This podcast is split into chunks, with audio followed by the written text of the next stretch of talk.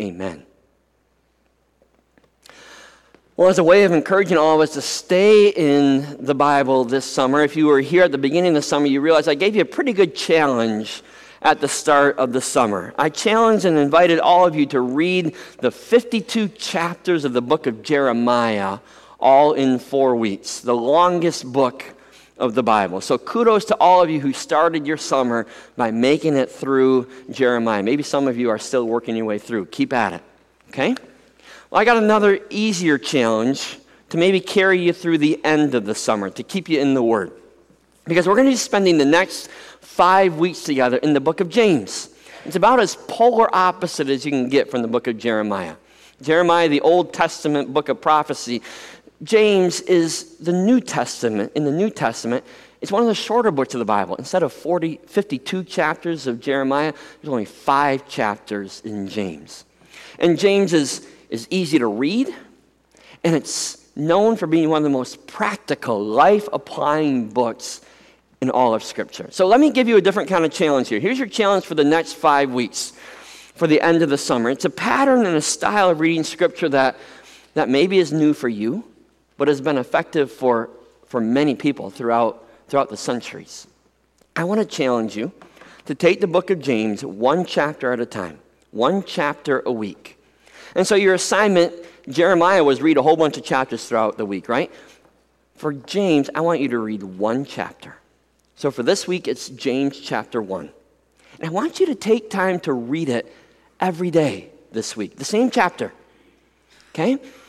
And, and maybe you'll, you'll read it and then find your quiet place that you found back in Lent. Remember, we challenge you to spend 10 minutes of quiet a day with God read the first chapter of James every day this week.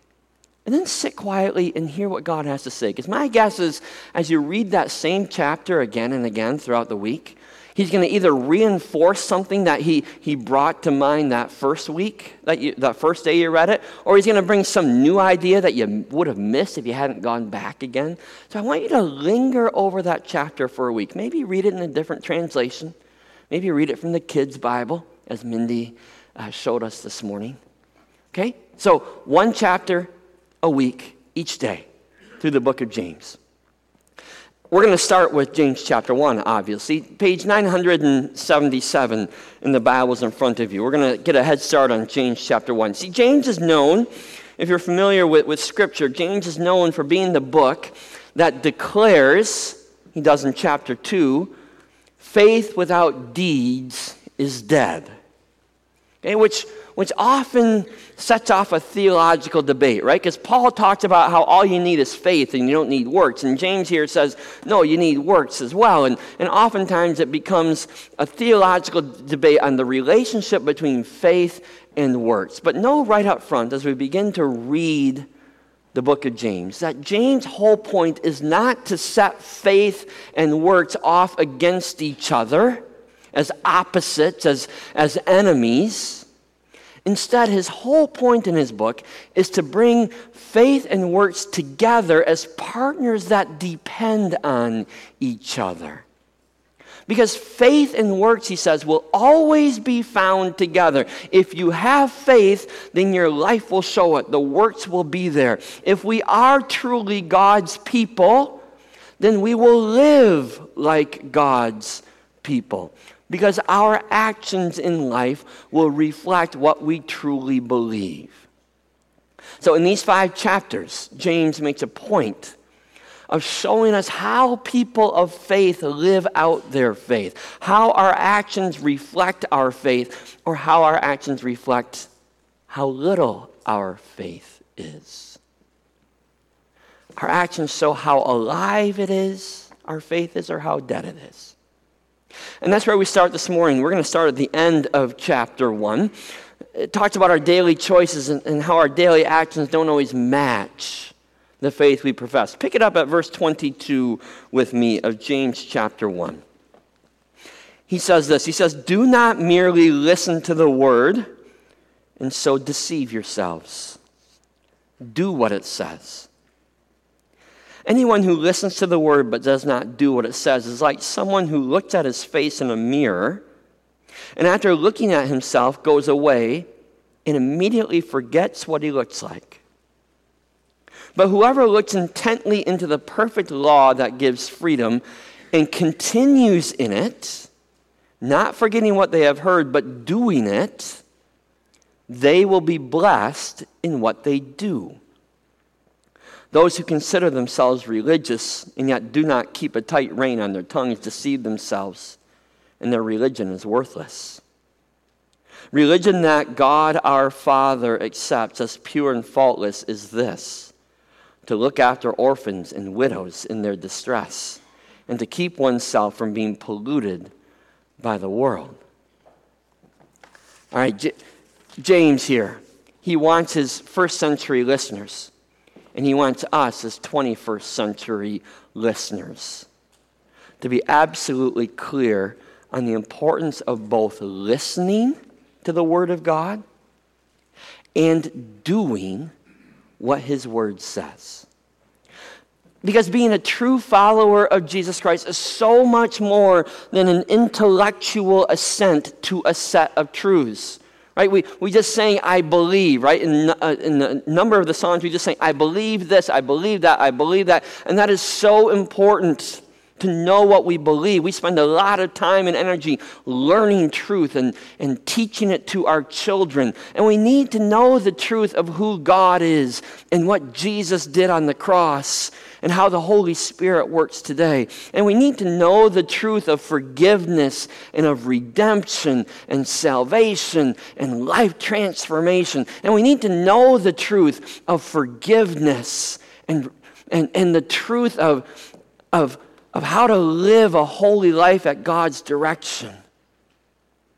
Right? And, and there's always going to be so much more for us to know and learn about God. So, all of us, young and old, we need to have a lifetime commitment to learning, to always be a continual learner in God's classroom. But, James says, we also need to know that all of that learning, your lifetime of learning, is empty and useless if we don't pair it with doing. If it doesn't change our daily lives at all. Right, that's what James proclaims in chapter 2. You're going to read it next week. He says, What good is it, my brothers and sisters, if someone claims to have faith but has no deeds? Can such a faith save them? Faith by itself, if it's not accompanied by action, is dead. But someone will say, You have faith, I have deeds. Show me your faith without deeds, I will show you my faith by my deeds. You see that a person is considered righteous by what they do, not by faith alone. As the body without the spirit is dead, so faith without deeds is dead. He binds them so closely together. Faith and deed, you can't pull them apart. And James is right to bind them that tightly together because Jesus did the same thing. Right? Luke 11, 28, Jesus says, Blessed are those who hear the word of God and obey it. You remember his story, the sheep and the goats in Matthew chapter 25? It illustrates this truth that James is making here soberingly clearly. Remember, he, he's separating, he's telling the story about separating the sheep from the goats, and, and the goats go off to his left, and, and he says to them this He says, Depart from me, you who are cursed, into the eternal fire prepared for the devil and his angels. Why? Not because you didn't know the truth. He says, because I was hungry and you gave me nothing to eat. I was thirsty and you gave me nothing to drink. I was a stranger and you did not invite me in. I needed clothes and you did not clothe me. I was sick, I was in prison, and you did not look after me. Truly, I tell you, whatever you did not do for the least of these, you did not do for me. So Jesus tied them together. The Apostle Paul, who, who often theologians set Paul and James off against each other, right? Paul said the same thing. Romans 2, verse 13. He says, It is not those who hear the law who are righteous in God's sight, but those who obey the law who will be declared righteous. And that truth, binding that, those two things together, it applies so much to us today. Our lives must be transformed day by day as we read this book.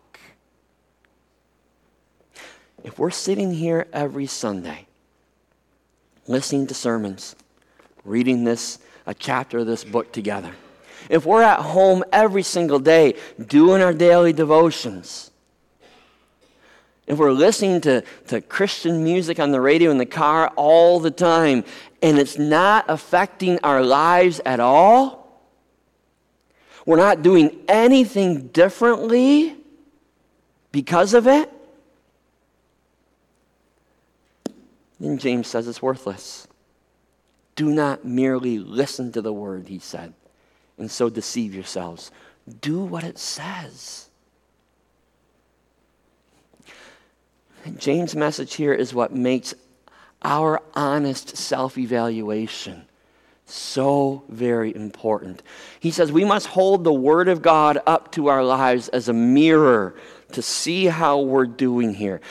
And honestly, whenever we compare who God calls us to be in His Word and who we really are, if we are honest in our self evaluation, know that we will always fall short. Always. And isn't that why so many of us find it so hard to be honest? Why so many of us find ways not to be honest with ourselves? James tells us how we do that, right? So often we pick up God's word, maybe in our personal devotions or, or in the hour we sit here on Sunday, and we look intently into it and, and we hold it up as a mirror into our lives. And while we sit here, in this room or, or while we sit in the chair in our living room for, for our 10 minutes of devotions in the morning, we look honestly at, at who God wants us to be and, and who we really are. And, and we wrestle with that and we hear God calling us to be, to be loving and joyful and peaceful and patient and kind and good and gentle and faithful and to be filled with self control. And we, we hear God calling us to be poor in spirit, to be meek, to be merciful, to be pure in heart, to be a peacemaker. And we hear God calling us to be people who forgive and people who serve, who give to the hungry and the thirsty and the poor and the sick and the stranger. And we nod our heads in agreement and we say yes, and, and maybe even we pray afterwards, God, that's who I want to be. And then we shut the book. Or we walk out of church on at 11:10, whatever it's going to be this morning.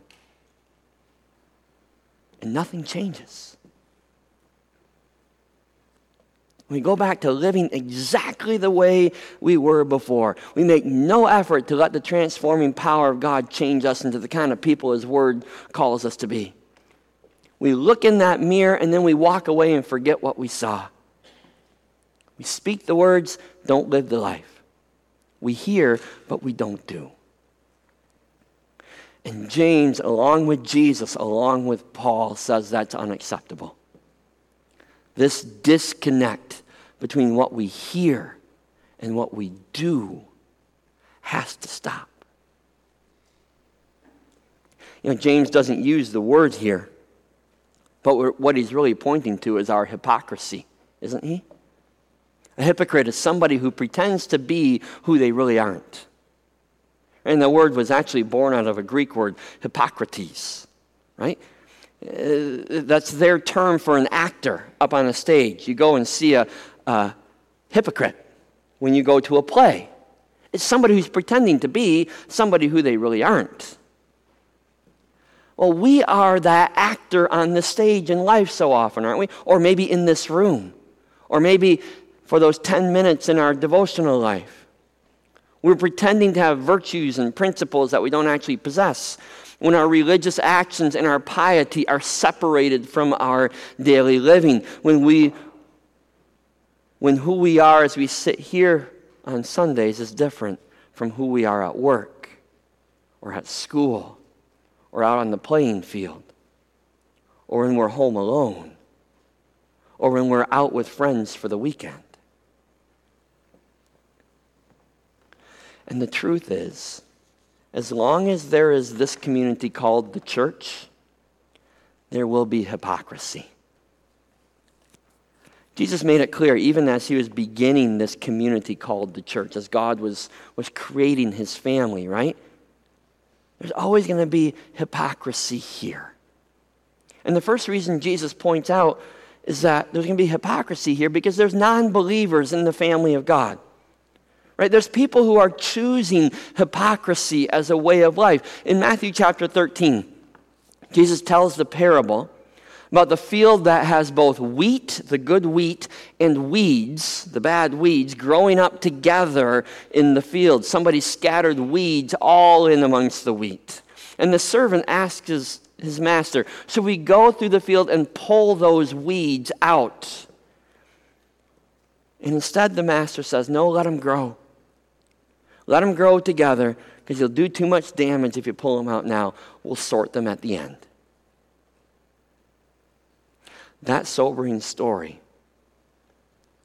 gives us a picture of the kingdom of God right here in our community, right? There are people in the church of Jesus Christ who are simply pretending to be followers of Jesus. They're simply going through the religious motions, but they really haven't given Jesus full control of their lives. They, they aren't letting the Holy Spirit transform them and change them. They aren't making their choices in life according to what God wants for them. They're making their choices in life according to what they want. There's people participating in the church for outward reasons of status or tradition or whatever other motivation they might have, something other than a truly sold out, saving relationship with Jesus. There's pretenders hypocrites playing the part will always be in this community. But before we find it too easy to look around and point fingers at other people, we need to realize that hypocrisy isn't just out there, it's right here within each and every one of us. We need to hold this mirror up to ourselves as well and dare to see where our lives do not match God's design. Right? That's, that's what Jesus commands us to do in Matthew 7. He warns us, he says, Do not judge, or you too will be judged. For in the same way you judge others, you will be judged, and with the measure you use, it will be measured to you. In other words, don't just look around at everybody else, hold that mirror up to yourself first. And Jesus goes on in that chapter to warn about picking the sawdust out of somebody else's eye before you, when you have a plank in your own eye. Too many times we become experts at pointing out the hypocrisy of somebody else, but we aren't honest about ourselves. But so often, like actors, you and I hide behind our masks, don't we? Our masks that show everybody around us, everybody in this room, you know what? I got my life all put together. I'm good. Our masks that show everybody else around us sitting in this room that we're strong. Nothing can faze us. Our masks that show everybody around us, yeah, I'm not a sinner. Not me. I don't struggle. I don't have doubts. I've got a faith that doesn't ask any questions. I've got a life that doesn't have any problems. That's the masks we wear. And we need to remember when we walk into this community, into this room, that the church of Jesus Christ is not a place for people who have their lives all put together, who have their faith all, all nicely laid out. We are not a gathering of perfect people. We are a gathering of people who know they are imperfect. Right? In fact, being a sinner and recognizing our sin is a requirement for being a part of this family. It's a requirement for being a Christian. It requires an honest acknowledgement of sin from anybody who wants to be a part of the family of God. So we might as well stop the hypocrisy and start being honest about it, right? All of us here are here because we are sinners in need of grace, not because we are perfect. We are a community of sinners. We are a community of broken people. We are a community of messed up people. And too often we treat the church like a private country club, don't we? We set certain standards that people need to meet if they want to be a part of this community. If you want to join us, you got to reach this standard, a certain level of goodness to be accepted. You got to meet this level of behavior if you're going to be a part of our community. And that's exactly backwards from how Jesus designed this community to work. I love the quote from, from a man named Charles Morrison. He made it pretty clearly. He wrote this line. He said, the, church, the Christian church is the only society in the world in which membership is based upon the qualification that the candidate shall be unworthy of membership. That's exactly right. Think about who Jesus went to. Jesus went to those who were unworthy and invited them into a community with him. Jesus found those whose bodies were rotting away. And he said, You belong here. Jesus went to those who were embezzling money from the poor in order to feed their rich lifestyles and said, You belong here. Jesus went to those whose marriages were falling apart and who decided to shack up instead of getting married again and said, You know what? You belong here with me.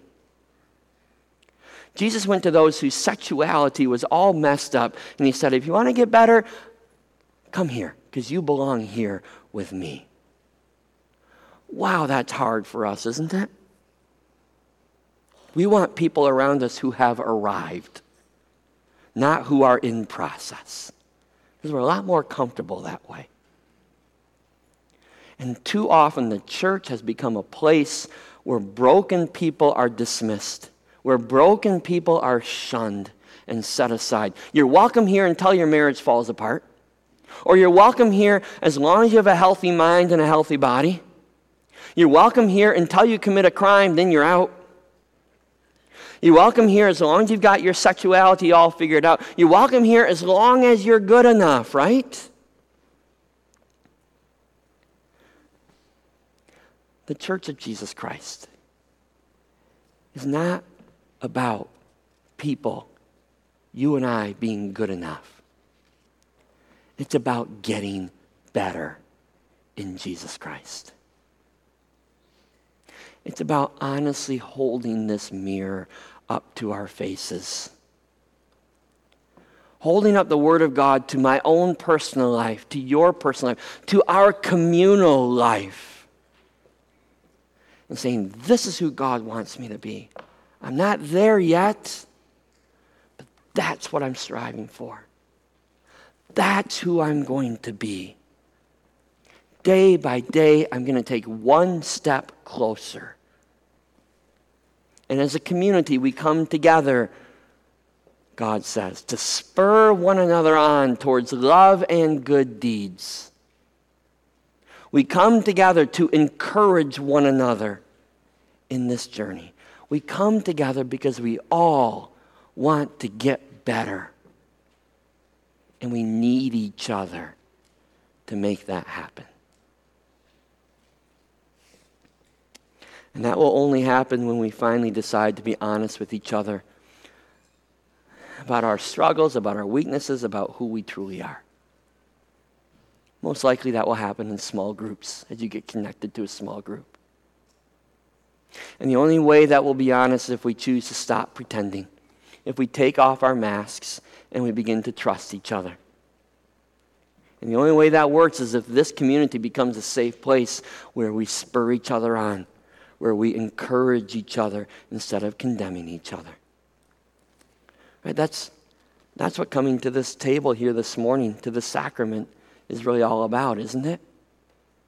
Every single one of us, in a few minutes, when, when you hold the bread and, and, and you hold the juice, you are declaring publicly for everybody sitting around you to see. You're declaring publicly not that you're worthy enough to be at this table, that you're good enough. You are declaring by holding that bread and that juice publicly that you're a sinner in need of God's saving grace. you're confessing your own hypocrisy. That there's a distance between who God has called you to be and who you really are. And you're depending on His grace to bridge that gap. So Jesus calls us boldly to be people who both hear God's word and then we do God's word. Our response to hypocrisy, to that gap between our hearing and our doing, is to shrink that gap, to give God permission to transform us as individuals and as a community into who He has called us and created us to be.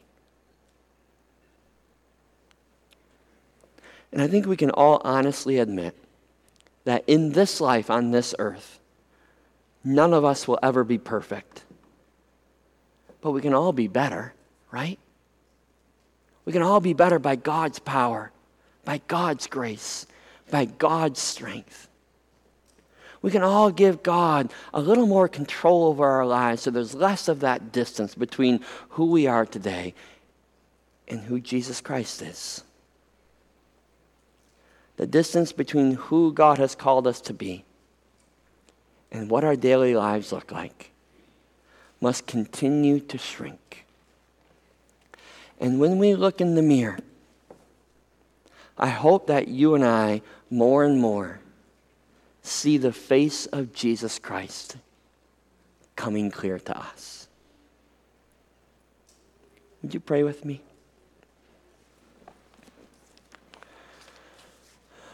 Father God, we might be pretty good at fooling each other. We might be pretty good at putting masks on that deceive the people around us into thinking that we don't struggle, that we don't have doubts.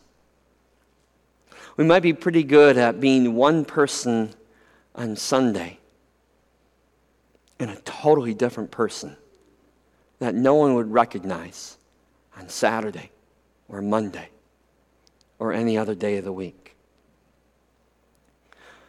But you know us through and through.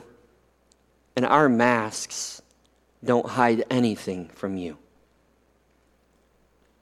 You know us for who we really are, and you still deeply, deeply love us. That is grace. And so, Father, first I thank you for not abandoning us for not giving up on us, but instead for loving us so much that you send your son Jesus to die and rise again for us, so that the gap might be bridged, so that your spirit might be set free into our lives to transform us and change us. And so, Father, I ask that you would convict each one of us here this morning Convict us of maybe just that next right step. That next one step of becoming more obedient to what we know and what we've heard, of becoming more like Jesus in one specific area of our lives, of applying what we read in James 1 this week, specifically to our lives. Convict us and then give us the strength of your Spirit to let our deeds and our actions match what we say we believe. In Jesus' name we pray.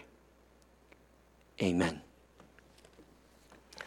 To invite the elders who are going to help me serve communion. Would you please come forward at this time?